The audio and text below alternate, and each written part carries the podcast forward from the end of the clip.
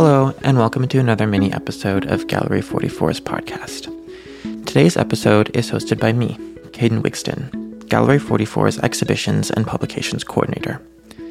Joining me today is artist Julie Pasila, who is showcasing her work San Sai in the Gallery 44 vitrines. Our Vitrines Gallery is located just outside of our main space gallery at 401 Richmond and is meant to be a site of experimentation where artists can explore concepts outside of the formal gallery context.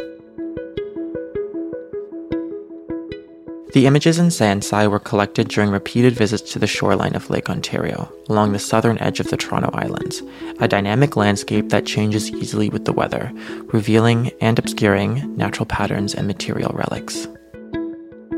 Julie Pasila uses a combination of conventional and experimental analog processes to visually comb the beach and explore ideas of ephemerality, ecology, and the intersections of the natural and the material world.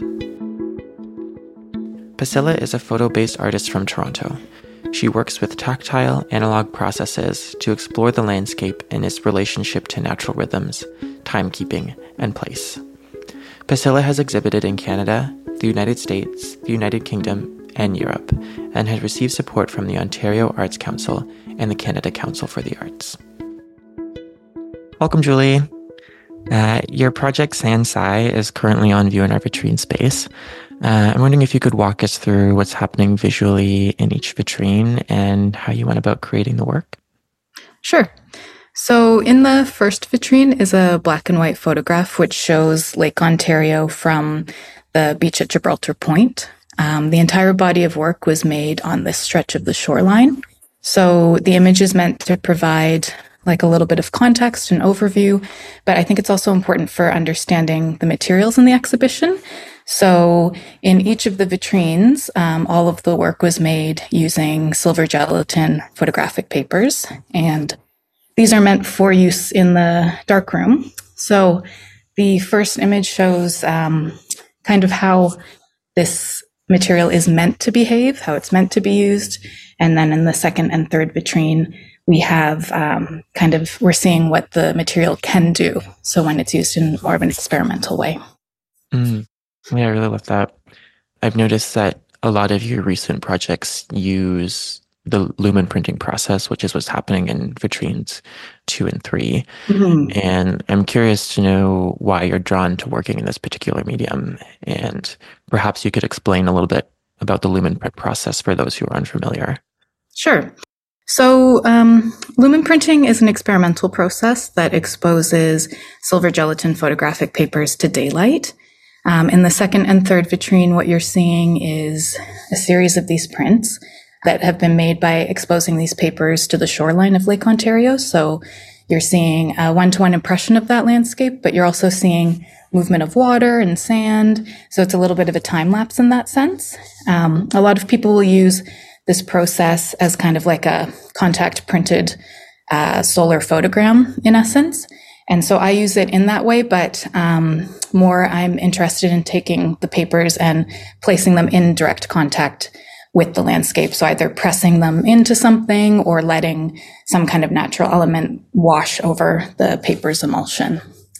And one of the reasons that I'm interested in using this process and why I have used it so much is because it's such a sensitive process. So mm. it responds really quickly to changes in temperature and in, um, in the natural elements, uh, time, heat. All of these things kind of affect the final outcome. So for me, as a person who's interested in working with the landscape, um, it's just kind of a, a medium that expresses my interests really readily. So things like direct contact, touch, um, making some kind of connection with the landscape is just sort of readily expressed in this process. Yeah, the the colors and all the prints are like quite varied, I find. And mm-hmm. is that like a direct result of like the climate that day, how long you expose it to the light? Like, I'm curious what affects the aesthetic of the print essentially. Have you kind of cracked the code on that or?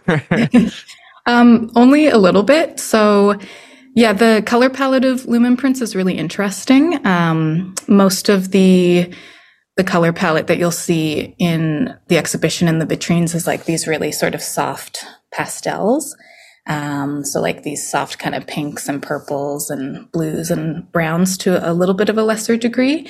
A lot of that is dependent on the paper type. So different types of silver gelatin papers have kind of like a different color palette embedded in them.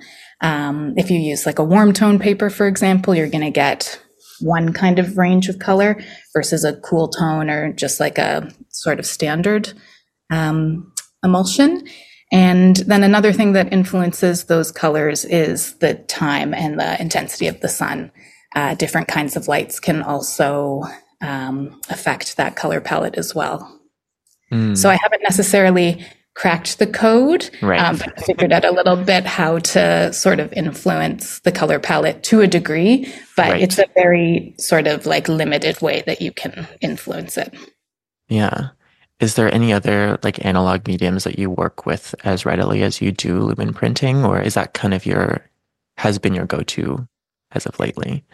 It's really been my go-to. Um, I've sort of began experimenting a little bit more with chemograms, which are a bit of a related process. So really like misusing the photographic paper mm-hmm. in that similar kind of way, but with the introduction of more chemistry back into the process. But yeah, I just love lumen printing. I love the color palette. Mm-hmm. I love how unexpected it can be. So even though I kind of anticipate a particular result at this point, I'm still like constantly being surprised by the experiments that I'm doing. So it's just, it's remained exciting for me for like the last seven years. Yeah, I love that. Yeah, the prints are very, very beautiful. Thanks. Um, so as you as you mentioned in your project statement, Sandslide was created on the shoreline of the Toronto Islands, and for many Toronto residents, myself included, the islands are kind of this special place, um, somewhere to escape during the summer or like a quiet refuge in the fall and winter months. And I'm wondering what your personal relationship is to the islands and why you decided to make a project on this particular landscape.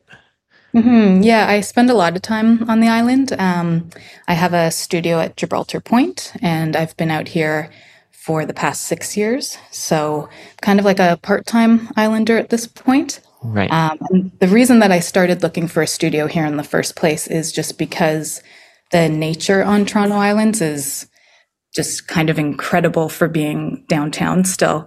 Um, mm-hmm. And being right in the middle of the lake in this way is uh, not something that you get in every city park. So it just gives me a lot of inspiration, a lot of material for my projects. And I feel like um, in the time that I've been here, my practice has really kind of like grown up alongside this landscape. Yeah, I love that. Is so do you create works on other landscapes, or is it the islands that's kind of inspired you to kind of create these projects um, along the shoreline? I have made projects in other places. So, uh, one of the first projects that I made with the lumen printing process was during a residency in Italy. And that was before I had a, a space out here. And then when I came home from that residency, I was really looking for a studio space of my own in Toronto. And um, the space at Gibraltar Point came up. So, yeah, I'm interested in other landscapes, but again, there's just so much material out here. Mm-hmm. The landscape changes so much from season to season. And even, you know, the beach at Gibraltar Point changes so much week to week. You know, there's just so much kind of dynamic shifting landscape right. there. Um, yeah, again, just so much material. Yeah. I'm assuming the season that you make the work in affects the quality of the lumen print or or I guess in, kind of harking back to like my previous question um, does the seasons have like an effect on the color and the aesthetic of your prints as well it does yeah, yeah. Um, really more than anything kind of boils down to the quality of the sunlight on a given day so mm-hmm. an overcast day is going to have like a little bit more muted tones and then direct sunlight is going to be more contrasty and a little bit more vibrant. So definitely in the winter, um, there's a bit more of a, a, particular color palette than you would have in the summer. Um, but for the most part, the changes are pretty minimal. Mm. What season did you create this particular project in? So I've been making uh, all of these works over the course of several years. So there's probably a print from every season at this point. But I really, really love working on the beach in the winter because it's just so quiet. Um, in the summer, it's full of like people going swimming and just like having a nice time. And the stillness of the winter beach is just amazing. There's so much kind of space and freedom to work out there. So I think probably the bulk of the prints were made over the course of the past few winters. So I'm curious what's up next for you. Do you have any upcoming projects or exhibitions that we can look forward to seeing? Um, for those who are interested in keeping up with your work, where's the best place for them to do that? Yeah, probably the best place to keep up with what I'm doing is on Instagram. Um, my Instagram handle is just at Julie Pasila, and I try and kind of post what I'm doing at any given time there. Um, I'm hoping to publish my first photo book this year. So Exciting. I've a, yeah, I've um, been working on another project for a little while, kind of on and off, and um, I feel like it's kind of ready to finally be finished. So really hoping that that happens this year. And then I also teach workshops from time to time, and I'm beginning to think about maybe some more kind of expansive ones that I would like to teach. Something more like a mini residency that would happen over the course of a few days. So brainstorming what that might look like and whether or not Gibraltar Point is a good place to do something like that. Yeah, that sounds amazing. And you've run workshops with us at Gallery 44 in the past too. So I have, yes. Uh, hopefully we'll get to get you to host some more coming up too, and then people can kind of get the inside scoop on how to make your lumen prints. Mm-hmm. so, anyways, that sounds great. Um, thanks so much for joining me today, Julie. It's been a real pleasure getting to speak with you and learn a bit more about your project and practice. And for our listeners, please be sure to come take a look at Sans Sai in our vitrines, which is on view until February 3rd, 2024. Thanks for having me.